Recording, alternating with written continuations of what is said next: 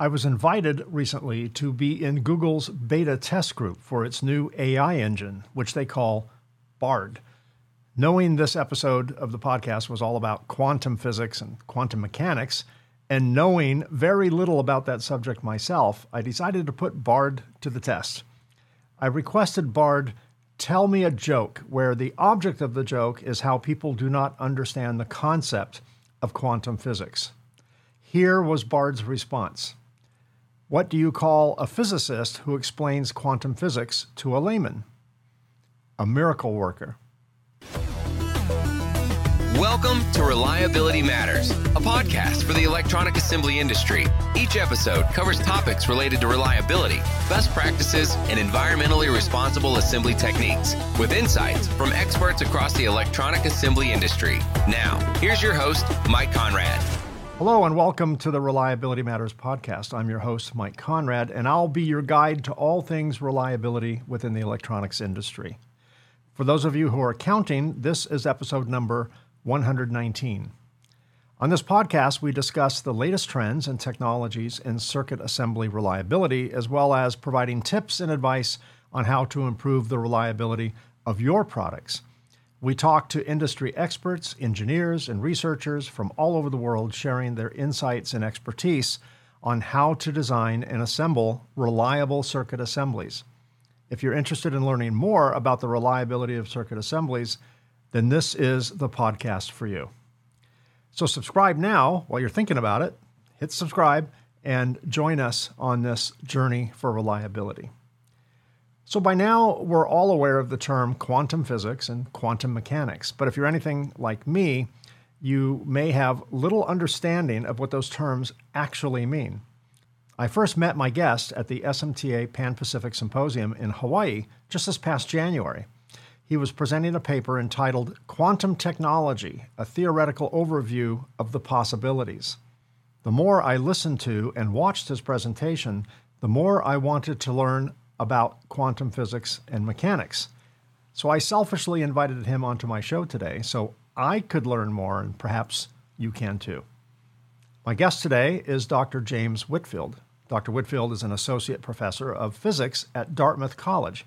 He earned his Bachelor's of Science in Chemistry and Mathematics from Morehouse University and his PhD in Chemical Physics from Harvard University.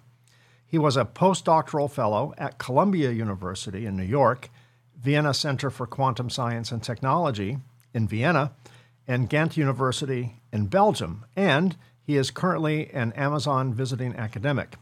And even better than all that, he's my guest today on the Reliability Matters podcast. So, Without any further ado, it's my pleasure to welcome Dr. James Whitfield to the show. Well, hello. You survived the joke. That's pretty so good. I mean, was Baird what was Bard um, accurate? Um, sometimes do you feel a bit like a miracle worker? I mean, I do my best to try and explain things as I understand them, but I've been trying to put together explanations since I got started. And I guess explaining stuff to myself and then to other people but yeah, I don't know about miracle worker. I mean, you do your best, right? Hope that teaching goes well. right. Well, I think in your world, though, um, unlike when you're speaking at a conference like you did in Hawaii in January, um, you know that audience didn't necessarily show up to to learn quantum mechanics, to learn about quantum mechanics. They showed up to learn about a lot of things, uh, it, which I think makes it more challenging for the speaker. You know, because you have to speak to people who who are interested in hearing what you're saying and people who you're you're part of the the program, right? You're just part of the program. But um, in in your academic world, you know, all of your students signed up for your class, so you one would assume there's some you know inherent level of interest in in, in the subject, uh, or or they're masochists or whatever. You know, they they uh, they they they knew what they were getting into. So, and, and I assume they they want to learn more. Um, what drew you to the the whole topic uh, and the whole science of, of quantum technology? Uh, one doesn't yeah. just wake up out of bed one morning at you know nine years old and go, I want to be a you know quantum mechanics physicist, you know, or or maybe maybe maybe that does happen. Tell me about your journey and how you got to where you are. Maybe wake up in your bed, maybe not at nine, but at nineteen, you're just okay. like, should I do? my life. And You already been doing math and science, and then I think um, one of the most interesting aspects of, of my career, I think one of the major points was first time I went to grad school and I got a check, my graduate student stipend, and I was just completely I was so happy. I was so happy. Not even the amount I don't I don't remember how much it was. And it wasn't much, but I think it was just very happy that someone's paying me to study. Like it's just like, you know, this is one of the best things in the world. I'm supposed to learn things and I like learning things. I like going deeply into things. And so, you know, having an opportunity to keep learning and learning and learning and then going from one side of the classroom to the other side of the classroom is really how I got there. I think for me, it started much younger. Um, you talk about being nine. Um, I really like math and science because it's a very quiet space to work. Um, you know, people talk about meditation and praying and things like this. For me, this is as close as it gets, or you know, maybe even the same thing, because you're sitting there and I, and I have my mom's old uh, books, so like her old books from college, and I go back and do intervals, you know, just to calm down. You know, I'm really emotionally upset, or someone's said something to me I didn't like, and I just do an interval. If you don't get it, do the next one. If you don't like get that one, do another one. Right? Just you know, very quiet space. Four plus four has no emotion in it. I mean, maybe it has some emotion to you, but that's personal emotion, not thought about what someone said to you last week whatever. So I really enjoyed that aspect of math. I started off pre med and then I didn't want to be a doctor. So I just had a chemistry degree, and then a math and a chemistry degree. And then I went off to grad school and started doing quantum computing. Um, my advisor had just written a paper about quantum computing right before I showed up. And um, that was the project they put me on. And I've been doing quantum computing, quantum chemistry pretty much ever since. I mean, mix of a lot more things that I really enjoy quantum theory, quantum mechanics. There's so many things to bring in from computer science to engineering to um, math and to chemistry and physics. Goes all around. And I really like the ability to kind of look in many different places and still have one grounding topic to stay at. Yeah, I think I'm I'm no mathematician, but one thing I really enjoy or even respect about math is its truth. Math is truth. It, eh, unlike maybe some liberal studies, you know, English and art and and things like that that are very subjective. You know, there's there's a person's truth which may not be the other person's truth. But in the world of mathematics, it's a universal truth, right? Because two plus two is four to me, and two plus two is four to you. And, you know, unless someone, you know, is is a little bit nuts and, and just doesn't agree with that, um, and, and, and can show, you know, can back it up scientifically, uh, it is a universal truth. It never disappoints. And sometimes it's hard to get to that truth, but once we do, we realize that it was there the whole time. You know, we're just discovering it. And, and speaking of discovery, um, this whole quantum field, you know, uh, a, a topic today seems to be, at least from a layman standpoint, from my standpoint, it seems to be relatively new. You know, I don't think we were studying quantum physics in the 30s, for example, uh, or, or or maybe we didn't know we were, or we had another term for it, or maybe it was a foundation. But yeah. um, but we're, we're you know it's it's not like we're discovering something that didn't exist. We're discovering an understanding of something that has existed since the beginning of time.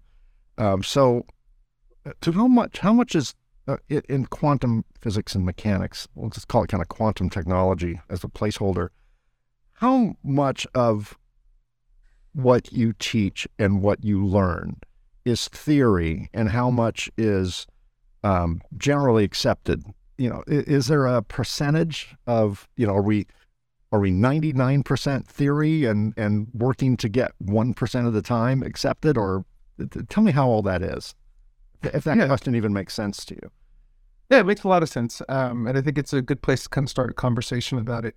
Uh, so you mentioned quantum mechanics and mentioned the 30s. So around um, the end of the 1800s, around 1900 or so, people realized that, well, there was some claims that physics was done. Everyone solved all the physics problems. It's just, you know, except a few small, uh, you know, mysteries, whatever. And then this whole mysteries opened up into quantum mechanics writ large. Um, you have this idea of chemistry going back to thinking about molecules and atoms. Um, uh, Ludwig von Boltzmann was uh, founder of statistical mechanics, and he realized that there had to be quantized particles. Uh, people who do music often see um, quantum quantization. So you have the first, uh, you have different harmonics of an instrument, and these are all quantized based on the size of the instrument and the shape of the instrument. Um, and so a lot of these things end up being quantized naturally. And so there's nothing theoretical about it um, in that in that sense. I think what has become new in the last 10, 20, 30 years even is the engineering side of quantum mechanics. It's really being able to take the fact that we understand how atoms and molecules and how these things connect to experiment, how these connect to theory, theory, how the theory connects back to experiment, all these things. Now, can we take those understandings and engineer something? Can we make something out of this? Can we then use these effects to do something interesting?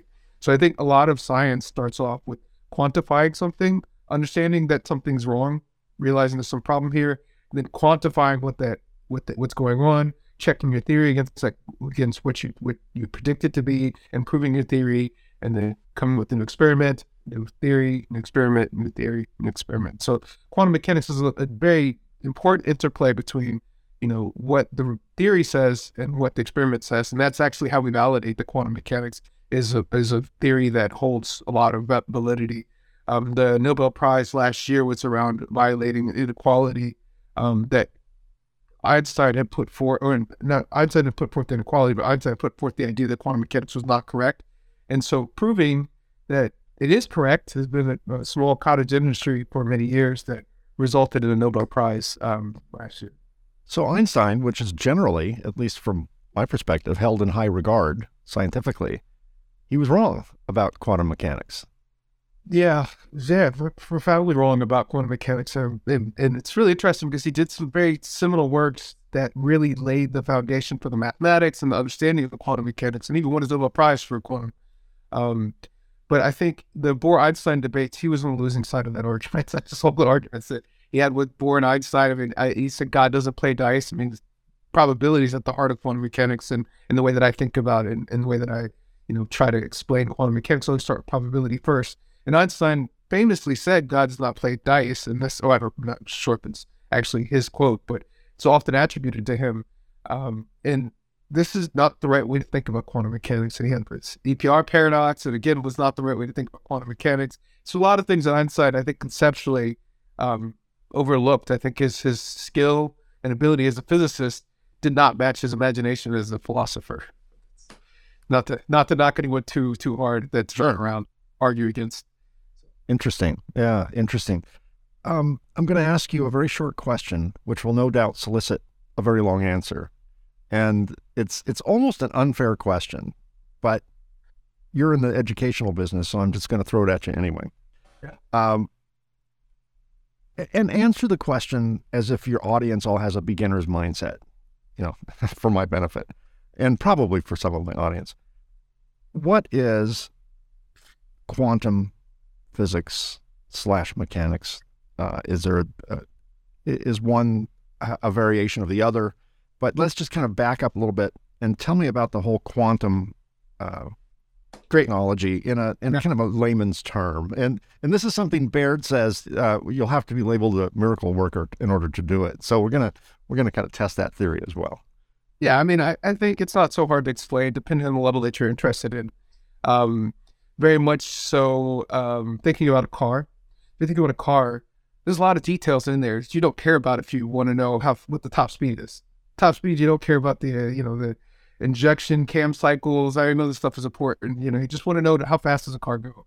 And if you don't care about the details, it's one thing. If you do care about the details, maybe you don't care how fast it goes. You want to make sure it's engineered correctly and that the you know the fuel efficiency is high or whatever. And so quantum mechanics the same thing you can zoom out and really care a lot about the details, really get into how this applies to atoms, molecules, solids, nuclear physics, and you know how this might understand the world around you. Or you could think, well, how does this affect you know my bottom line? How does this affect my engineering? How does this affect what I want to build? And I think more than quantum physics and quantum mechanics, I think the major difference that that is really coming out now is quantum technology versus quantum mechanics, quantum physics. And I really like, uh, I heard this quote once someone said that the goal was to try and get people from quantum mechanics to quantum engineers. And so I think this is really where a lot of the transitions going on in the industry, where it's a lot more um, companies involved and a lot less academic, well, not less academics, but academics is still important, But now there's a lot of companies being involved, investing large amounts of money, not just U.S. government, that are really trying to engineer these devices and create things.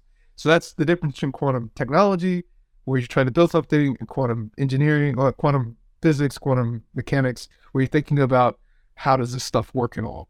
And I think um, a little bit about quantum mechanics and the way that I think about quantum mechanics, the way that I like to teach quantum mechanics, and I think all my students will at least already for this thousand times, but probability first.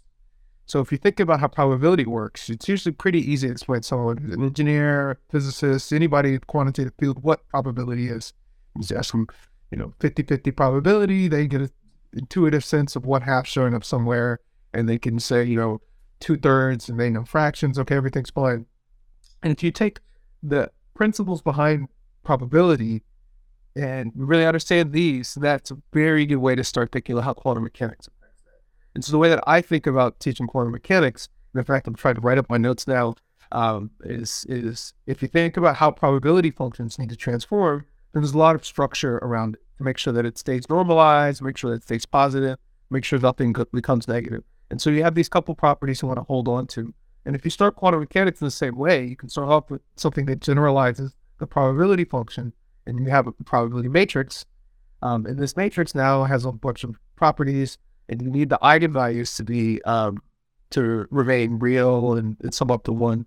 And the eigenvalue doesn't make any sense. Okay, we zoomed a little too far, but nonetheless, the idea is that there's another object that's like the probability function that you just need to preserve all the properties, and that gives you back the structure of quantum mechanics quite nicely. And then you could think about all the problems that show up in the engineering side, which is sampling, which is around making sure that you maintain what state you want it to be and it stays that state for as long as possible, that you don't have any, uh, you know, unwanted noise sources changing how the system evolves, changing, you know, the measurement, changing, you know, what's going on inside the system that if you have probability distribution of red and blue balls and you reach in there and grab out a blue ball, if you did this, it's fine. You get measuring probability distribution. But if uh, a rabbit starts grabbing red balls and a, bee flies by and it, you know, takes away a, a, blue ball and you don't know there's different things in the environment. All these variables, yeah. Yeah, and that's really what happens in quantum when you start trying to engineer quantum mechanics. You start having a lot of things from the environment affect the system that you're trying to control. And so we talk about quantum computing, quantum technologies. It's really about controlling quantum systems, controlling quantum devices, controlling the evolution and behavior of these quantum objects. And this is hard to do because there's other things that will that are interfere with this. You know, if you have an easy access to control this system, well, someone else can hijack it. Not even someone else, but something else. That if hmm. you have a laser coming in, you can imagine a light from the room might affect it. The temperature inside of the room might actually be one of the major causes of, of problems. And so a lot of the quantum devices are at cryogenic temperatures and so this is a whole aspect of it to to reduce noise and isolate it. Um, at the same time, you have some systems that need to be very high vacuum because the gas particles might hit it. And if a gas particle hits it, it also causes the system to heat up and lose information. And so this whole idea of protecting information is really where you have quantum mechanics intersecting with information theory. You have this quantum information science and quantum technologies coming out of that, thinking about sensors and things like this that are all applications of the fact that we understand how quanta work. Interesting. We we seem to have history repeated, at least in one sense. I remember, I believe it was in the seventies, um, the Cray supercomputer, you know, which by the way is is basically this now, right? it's basically the cell phone. But the the uh, Cray supercomputer was immersed in uh, a cold liquid called Fluorinert, uh, which was a non-conductive, you know, dielectric uh, liquid, and they did that to keep it cool. I don't think it was it was you know sub sub like like cryogenic like you're talking about, but uh, those computers generated some heat and they needed to stay cool, so they they dipped them in fluorine. and um, and quantum. I know IBM's quantum so-called quantum computer. I'll say so-called because I have a question on it. Um, is also uh, it is cryogenically operated, right? Um, uh, from what I understand, um, but for different reasons. Uh, not because I think in the Cray sense, it wasn't that the heat would give would make two plus two five. I think in that case, the heat would cause something to melt and catch fire, or you know, uh, or burn up. Uh, in other words, um, that kind of brings me to to this question. I um, I always kind of crack up over the latest in science being hijacked by some corporation's marketing department, right? And and I see that right now in artificial intelligence. The term AI seems to have made its way into Madison Avenue, and um, I'm hearing all these commercial products, consumer products, you know, toothbrushes with AI and and et cetera, et cetera. Now maybe there's a sliver of truth to that, if if any. Um, but have you seen the whole the term quantum, whatever, quantum mechanics, quantum physics, quantum technology? Have, have you seen evidence of that being commercialized in in maybe computing is a good example because I've certainly heard of you know quantum quantum computers, uh, and I'm, I'm thinking of IBM now, which may totally may truly use quantum technology. I don't know, um, and I and I've read articles that these you know like Chat GPT you know is is so powerful it has to be run on quantum computers, and I'm not sure if that's actually accurate either. But what's your take on on how much of the the uh, regular everyday Joe conversation about quantum is is actually what you understand quantum to be. Does that make sense? Yes, it does. It makes a lot of sense. There's a lot to say here. I don't want to. Good. but hopefully, it'll step on any toes here. Um, but yeah, this is perennially a problem, I guess, for every new technologies that you know, the PR is not the engineering department. They just write whatever they want to write. And this has been a problem with quantum computing for a long time. I think going back to um, some of the early announcements by D-Wave many, many, many years ago, um, where they had really oversold what they had created. Um, I think now a lot of the larger businesses are very conservative about what they're saying. So at AWS, I mean, we would try to, you know, be the voice of reason um, as much as possible. Uh, but I think a lot of companies, you know, they need to make uh, you need to make their shareholders happy. You have to make your, you know, your Series A, Series B, whatever. You need to get you know drum up funding, and so you need the hype to actually maintain the investment. And I think there's a certain aspect of it that's not entirely hype. Um, I think a lot of companies, a lot of news cycles end up hyping things that don't need to be hyped. Um, I think a small experiment to play around with the toy system gets said, well, quantum computers will do blase blah thing that's, you know, way oversold.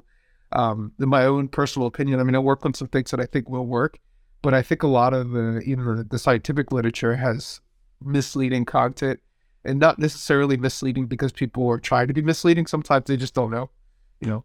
Um, they just you know they're new to the field or whatever, and they're going down this route because they can make some progress, or you know this is at least something that works today. And so there's a lot of things that um, end up being today's hype, and there's a lot of questions of what's going to survive till tomorrow. And I think, you know, thinking what the business model will be, how this will actually affect companies, how this will actually play a role in society. Right now, the devices are small, they're noisy. I mean, this is a podcast about reliability. So, like, if they're not very reliable, then that's exactly what the whole issue is. And so, um, without the devices being at scale, there's really nothing that needs to be said to consumer level.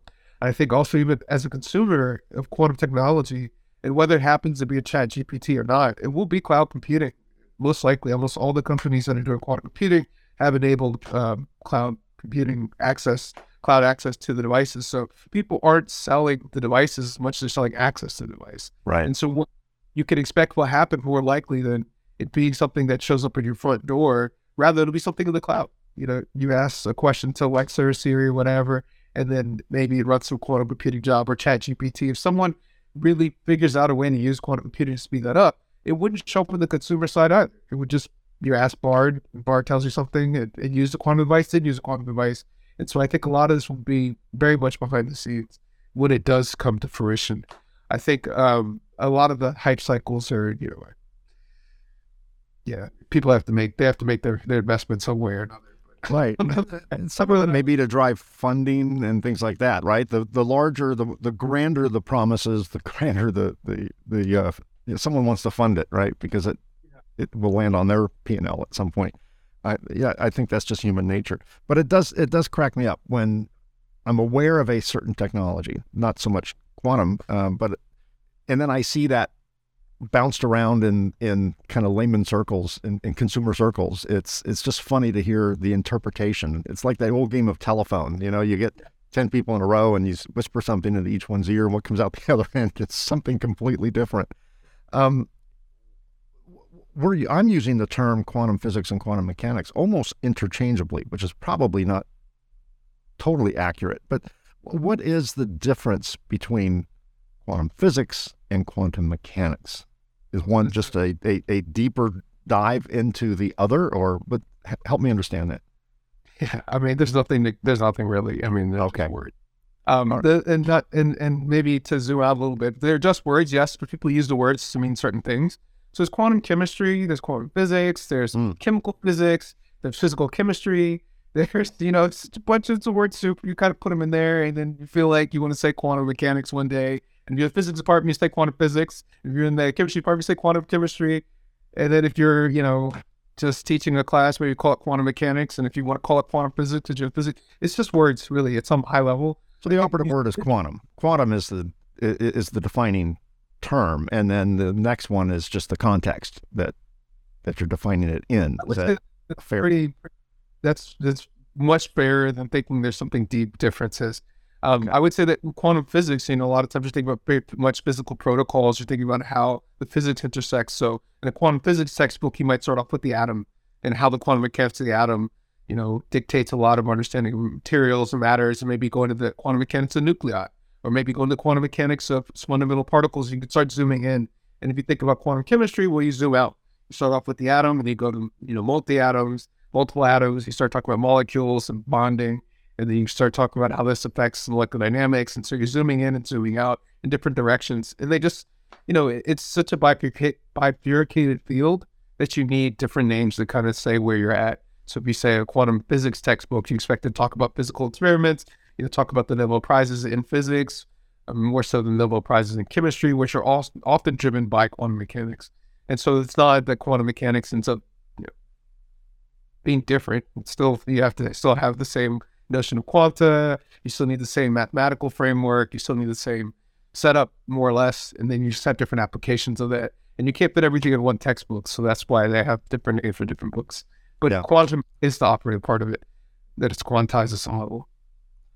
So I did some research on, you know, to prepare for this conversation and as much as I could. And um, one of the definitions of, of quantum mechanics was, and among other things, uh, understanding the properties of semiconductors. Hmm. So, so okay, that's there's that's one application of, of quantum. And then I started thinking, um, and kind of this paradox appeared in my head. Semiconductors don't grow on trees; they're man-made. Semiconductors were made by us, right? Um, and now, all these years later, we have a whole field of science that studies what we have already made, right? So it, it that okay, I'm not quite clear on on that, but let's let's just go with that. Um, the first semiconductor, in its primitive form, uh, was um, a rectifier, an AC/DC converter. You know, back in 1874. Technically, that was a semiconductor, or at least a very primitive version of a semiconductor. Um, decades later, Bell Laboratories invented the uh, point-to-point transistor, 1947. Arguably, it's it's got its roots in semiconductor technology. And Shockley uh, invented the uh, junction transistor in 1948. So, semiconductor uh, technology in its in, in, some form or another, even primitive, have been around for over 100 years. Um, and now we have a science that is studying um, the technology that has been around in one form or another for more than 100 years. Uh, is, is that is that an accurate interpretation? And if so, uh, is it common for us humans to invent something and then spend centuries potentially studying um, what we've invented to understand how it works? It seems to me if I invent a, a wheel that turns, I kind of know how it works because I invented it, right? But I, am oh, super oversimplifying that question, but yeah. but uh, just to make a point. Um, so comment maybe I, if you if would yeah I can comment on that. I think I comment um, pretty pretty uh, extensively on that. So I guess Um, if I understood your your kind of your your question here, you're saying semiconductors have been around for over 100 years, but really semiconductors have been around since, you know, sand, right? Silicon, all these sorts of things. True. Well, the things that don't conduct super well are semiconductors, right? If it's a yeah. conductor, well, and yeah, it's, it's, it doesn't conduct at all. Semiconductor somewhere in between. Um, and the whole idea of semiconductor technology is that we can control how much it does and does not conduct. And this is doping and all these different uh, different types of junctions, and you have the N and the P junction, and you have different types of uh, gallium arsenide, and you have these different ways of combining semiconductors to make technology out of it. Um, so it's not just that we have semiconductors. We had semiconductors just because some things conduct well, some things don't, and there's something in between, and that's what semiconductors are. But making that into technology and really having that as an industry, being able to manufacture, fabricate, you know, cut, design, and do combine different types of semiconductors, really where the technology comes in. And I think uh, if you think about something like inventing a wheel, right, there's all sorts of technology around wheels. You know, what kind of rubber we use, what kind of uh, wheelbase it is, whether you use alloy uh, different alloys for the wheel spokes. And I don't know, it's engineering podcast. You guys must know much more about how to engineer a wheel, but people still study engineering of wheels that, you know, I don't think it's, it's not surprising that people go deeper and deeper and deeper into it. I think one of the interesting things about quantum mechanics is I teach a course called solid state physics where we go through the quantum mechanics of you know conducting semiconductors. You know, talk about an electron, what's quantized electricity. And you think about how the electron behaves, and you have it's its cousin, the hole, which is a missing electron, and you have these sort of things and how they actually the dynamics are as individual particles and as collective particles, the behavior thereof.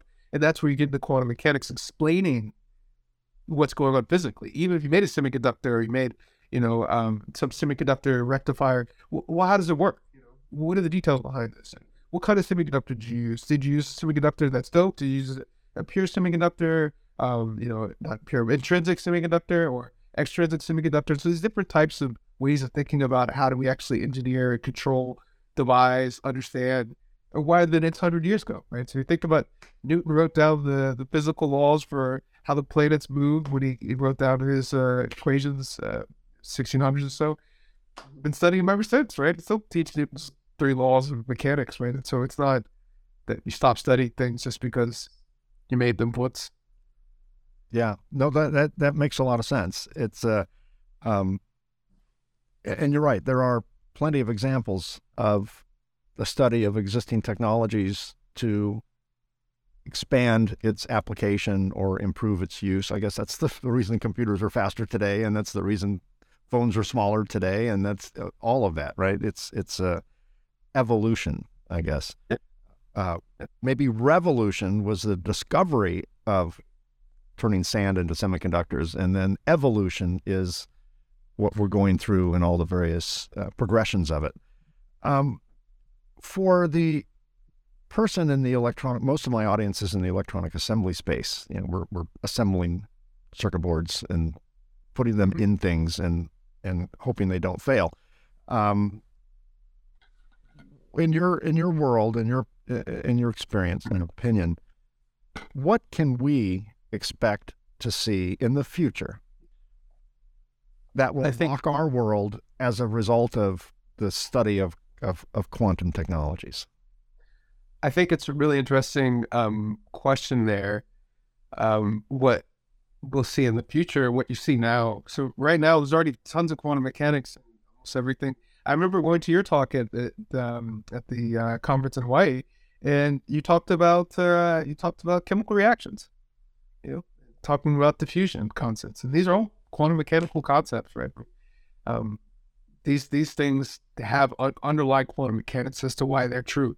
You know, why did this reaction proceed? Well, there's some electronic structure, there's some nuclear behavior, there's some interaction with the electron and wave functions, and then these things find it more energetically favorable to be in one form or the other. And whether it's polar or non-polar, you look at the wave function and whether the distribution of charges are, you know, uh, asymmetric or not. And so this ends up being the underlying reason why these things are true. But if you don't care about the underlying reason, it's like driving a car again. You know, you just drive the car. You don't really worry right. about details of it. And I think for the long term distant future, um, in the same way that components of a transistor are very much, you know, isolated from the person who's making the making the uh, you know making the the the um, the board. You know, they don't need to go in and do the wiring on every single part. You know, they have them in you know IC sure and put them in and you know solder it on or whatever. And the same thing I think will eventually be true if quantum mechanics gets integrated far enough that then you have some piece of a chip that you just you know fabricate on the board, and that might be you know 100 years from now. Uh, I don't know if that long, but you know to really have miniaturized to the point where it's integrated circuits that you're putting onto a board. You know that we're very very far away from that as far as quantum technology goes. But I think that you know at some point it has to become an engineering problem. When it's an engineering problem, you want everything to be encapsulated into different silos of problems that you solve. You know, solve the the, resistor problem and put it to this little you know integrated circuit component, and then you could put into your whatever you want to put it into. And so when we start building up quantum devices the same way, I think that'll be part of what it has to become, just for it to become a you know engineering solution. Um, I think that's where the distant future is, and I think right now we're still trying to get you know anything to work. And I think you know I think in many ways the quantum mechanics is already there. If you're dealing with you know chemical reactions or dealing with you know uh, you know, electricity and magnetism. I mean, all these things all require quantum mechanics in, in many ways. And it, it maybe don't need to use quantum mechanics at all times, but that doesn't mean it's not there. Yeah, it's it's there in the background, whether we recognize it or not. Like sand, we've always had semiconductor materials. We just didn't know how to put them together. Uh, I've read that some of the challenges uh, of using quantum mechanics in the electronics industry include the difficulty of controlling quantum systems, uh, the need for new materials and devices, the need for new manufacturing methods. Um, do you do you agree with those challenges? And if so, how are we going to overcome that? Uh, I think circling back to something you said earlier about the devices that uh, are cryogenically cooled, um, and the difference between you know cryogenically cooling uh, or not cryogen, but cooling um, a CPU that's heating up as a result of doing processing. Uh, for the quantum computing, and a lot of the technologies that that uh, are being pursued around superconductivity. Superconductivity requires very cold temperature for the resistance to basically drop to effectively zero, and then you have a lot of other properties that come in. And those properties that come in, and you can exploit for quantum mechanical computing purposes. Um, and what I think uh, a lot of people working on as far as material science goes is getting high temperature superconductors. So if you got high room temperature superconductivity, well, then great, we can make room temperature quantum objects that we can then control or otherwise manipulate. And hopefully, then that could be something to put in your pocket, right? Integrates directly into semiconductor technology. And so, some some places and some companies are pursuing things that are quantum mechanical, but already integrated in semiconductor technology, such that it can be scaled up almost immediately. Uh, but the whole name of the game is really around, really around, around that. Interesting. Uh, how do you think quantum technologies will land in products that everyday people, maybe outside of our world, uh, outside of your world and my world, engineering, education, will will see it. You know what what do you what's you know I, I, remember in the 60s i used to love popular mechanics and popular science magazines you know I, I couldn't afford to buy them but i would go to the drugstore and, and look through the magazines and, and read all the articles I could. And they promised us flying cars by the year 2000. Year, year 2000 was the benchmark of when all these, you know, futuristic things were, were going to come to fruition. And they promised us flying cars, among other things, and robots in the house. And, and we do have some of that. But um, what's your kind of uh, nirvana in terms of the application of all of this study and all of this uh, science, eh, where do you think it's going to land on on civilization, and how do you think it will benefit uh, society and and us humans? So, zooming uh, out, I guess, to the beginning of our conversation about quantum technology. So, what is quantum technology? I mean, this is really we can get into marketing from the beginning, right? Like, you know, we go. Quantum, versus quantum technology versus quantum physics versus quantum chemistry. They're all just words, right? There's not, there's no real, you know, there's no meat behind the words. I mean, there's meat behind the words, the way that the user's using it, but there's not an established definition of what these things are. And so we say quantum technology. in many ways, you can't build a semiconductor device at nanoscale, you know, fabrication without using quantum mechanics. So technically, it's quantum technology, depending on how you define these things. I think one of the most interesting ways that quantum mechanics intersects people's day to day lives is in atomic clocks. This is really beautiful physics and it's really beautiful quantum mechanics. Um, and it's really interesting to think about how time works. These guys measure time so precisely that the concept of now does not even make sense neurologically because the speed at which neurons fire. You're thinking about time scales that are far below the speed at which potassium ions go out of a channel, right? So there's no concept of thought at that speed that they are able to record and track time. It's really amazing. By the time you think of now, it's already history, right? I mean, it's it's it's simultaneous. Now is almost simultaneously history. It's crazy. I mean, it, it's it, yeah. I mean, I'm still I'm still like flabbergasted by the concept of relativity. like, just, I mean, I know I'm a physicist and all, but like, still very hard to wrap my uh, mind around like things happening at the same time. Just shift point of view, and now they're happening at different. You know, it's just, it's it's really amazing. Yeah. Um, but you know, they're measuring time at that scale. These questions become relevant. You know, so the time dilation I was reading an article the other day, and they're talking about keeping track of time on the moon. You know, they keep track of time so well that time is actually different on the moon than on the Earth because of difference in gravitational potential. And so, Right. you know, Gravity and time are, are interrelated. Yeah. That's an Einstein thing, right? Exactly. It is indeed. And, and and so when you have quantum mechanics giving you sensing capabilities, you know, understanding what's going on well enough to engineer something better to, you know, fabricate at a smaller scale, then in some sense it's all quantum technology. Like I said, I mean, if you're using the principles behind it, you know, you're using chemistry, well, it's quantum chemistry because it's quantum, it's electrons involved and atoms and molecules. That, you know, where you draw the line between what's quantum technology and what's just technology it's not entirely arbitrary. When people talk about quantum technology, they're talking about not just using quantum mechanics as a means to an end to generate something you already had the larger scale and just try to scale down, but really thinking about how do I use um, quantum mechanics, coherence of quantum systems as a resource. Eventually, we get to quantum computing, and quantum technology. But it, when will they see it? I mean, in your cell phone, right? You imagine having a sensor that relies on some quantum mechanical property I mean, arguably, you might already have quantum technology in your pocket. Whether or not you call that quantum technology, if that's just sensing, it's up to you. Interesting. Um, I have some university students who claim to listen to this show, and um, wha- i- if if there's a a person entering university and they have an interest in quantum theories, quantum technology, what would be your best advice for them um, in terms of maybe undergrad or or prep? What what do you what do you tell emerging students that express an interest in what you teach?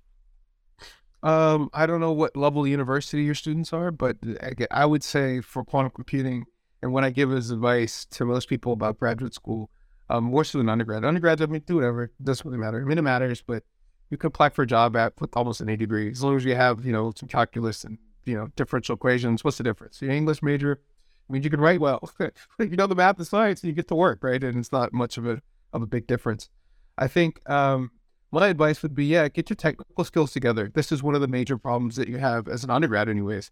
Um, is that if you didn't take the time to learn calculus one, two, and three, you're going to be out of a lot of conversations that we can't have any further. And that's because calculus one, two, and three and differential equations is true, whether in biology, chemistry, physics, whatever. You have to take the calculus sequence, and you're scientists. I mean, not because of that, but now you're able to go and decide later. I want to know more about this. I want to know more about that. But if you don't have the foundation behind it, it's very hard for someone to start teaching it. Um, I think more the advanced degree students in quantum technology, so if people come to my research group and they say, oh, I want to do a PhD in quantum technology because I want a job. So that's the wrong reason to do a PhD altogether. Like you shouldn't do PhDs for job purposes. Go get a master's degree, you know, do some online certificates if you want a job. But if you want to learn something deeply, pick something you're really engaged with, really enjoy, and go enjoy it. That's what the whole entire PhD game is. That you get, you know, four or five years to close out everything else. You have to worry about funding, don't have to worry about, you know, the newspaper or whatever. Just sit here and here's as many books as you can get through in the next five years. Come back and tell me something interesting. And that's your job as a graduate student. And I think that's really about picking something you're passionate about.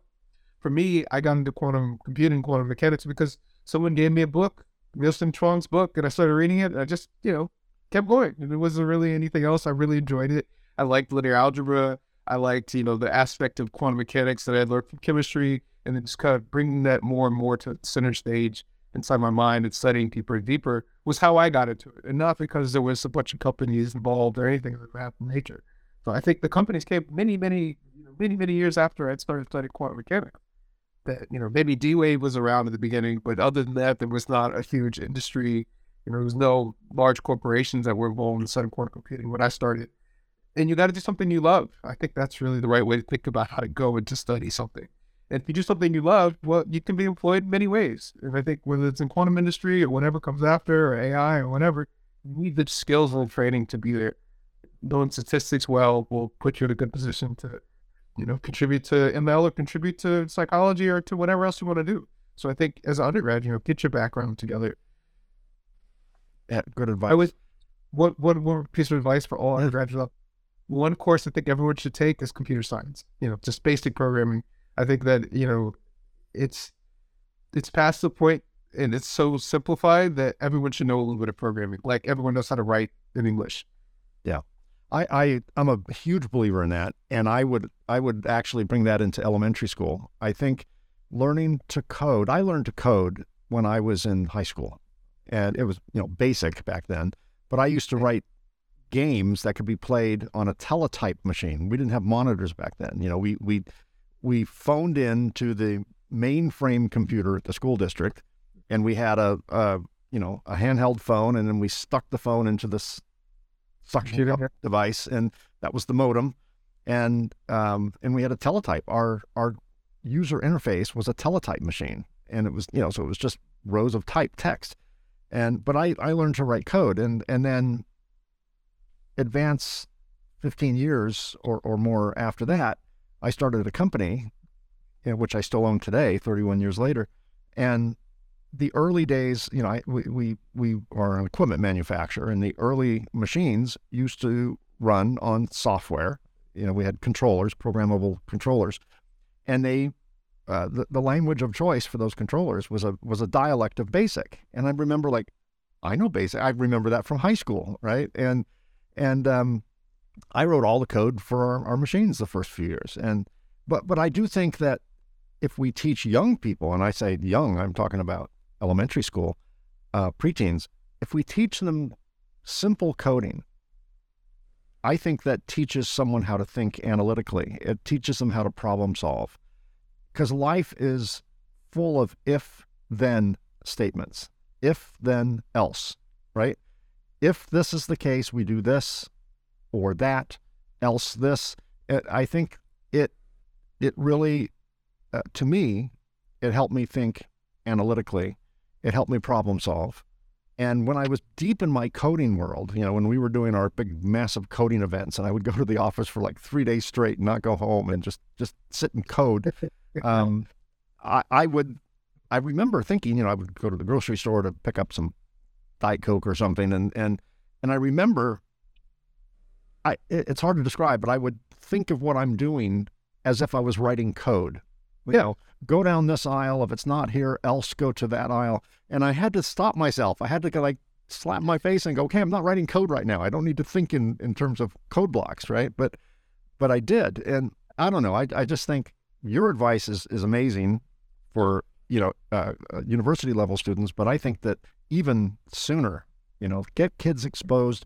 I think learning how to code, or at least the concept of coding, is just as important as mathematics and science in in. Um, so I, I would put coding uh, in the English side of things much more than in the math and science side of things. I think you, your, your story, I think, is really cool because when I think of computers, I think back to Turing, Alan Turing. Um, he wrote yes. for about the Turing machines, and he was not thinking about digital devices. He was thinking about a person who had a pencil and paper and how would you instructions to follow to to some procedure. How do you add large numbers? Well, here's a procedure you follow. And you can imagine this is exactly how teachers could teach students. I mean, it's not a very fun way to teach, you know, first carry the wood, okay, right, add right column here and like erase it. And like you could walk someone through the procedures for adding large numbers as a Turing program, and that would be for someone to know.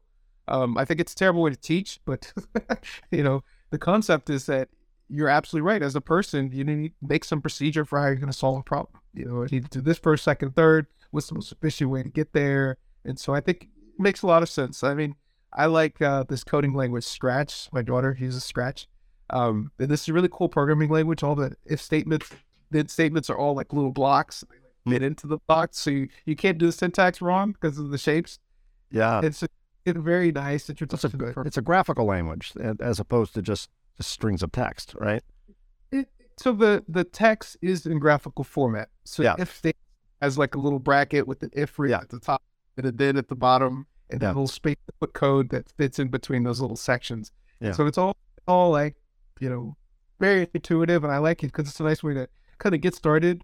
I mean, I also learned I learned Basic as a kid too, um, and I think with Basic, the fun like full story about it is that it was made at Dartmouth. Um, so this is uh, one of the uh, one of the fun facts about Basic. So, um, yeah, I learned it. My dad, my dad really loved computers when I was a kid, and he you know, all sorts of computing devices. And I didn't realize until I was an adult that he got us all in video game systems, so he could see how the technology was progressing too. But like, yeah, I mean, I just I made also made a chicken walk. My big accomplishment for the summer. It's like a little yellow blob, another yellow blob, and an orange triangle for a beak. It's orange leg. Just Yeah. made it Early animator. Yeah, exactly. I was like, cool, I got a graphics. Let me make an animation. Oh, that's cool. Very good.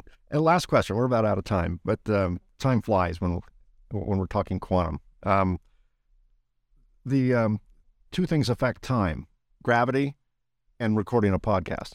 I think uh, I think there's a theory in there somewhere that that someone will will discover.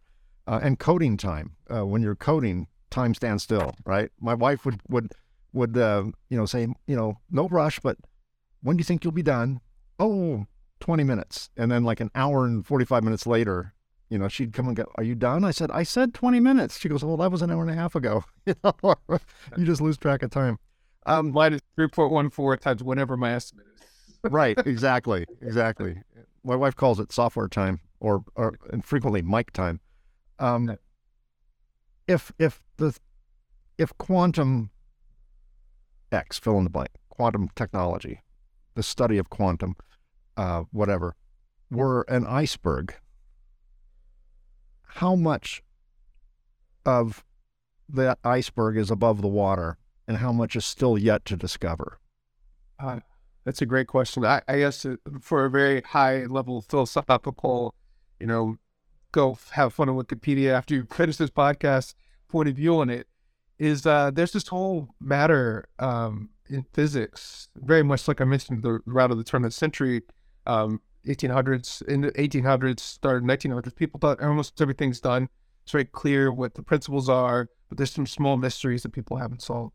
And I think now we're at the same place in science with different mysteries. Um, this whole concept of dark matter is really amazing and really interesting. And I think, you know, there's a lot of questions from an astronomical point of view of what that is. But in the same way that a lot of astronomical questions were addressed, in fact, we talked about Einstein several times, but relativity is how we solved um, Mercury's uh, orbit. It's very hard to compute, but you need to take into account relativity to do it correctly. Um, and Einstein figured this out, and but this is a terrestrial problem, you know, terrestrial theory about the speed of light, very constant, and you extrapolate and it starts to tell you something about space. And I think that'll be really where quantum mechanics is still missing. There's a huge problem with how quantum mechanics treats time. Um, maybe not huge, but there's a problem with how quantum mechanics treats time. And this means that there's some real questions about how general relativity and quantum mechanics mesh back together.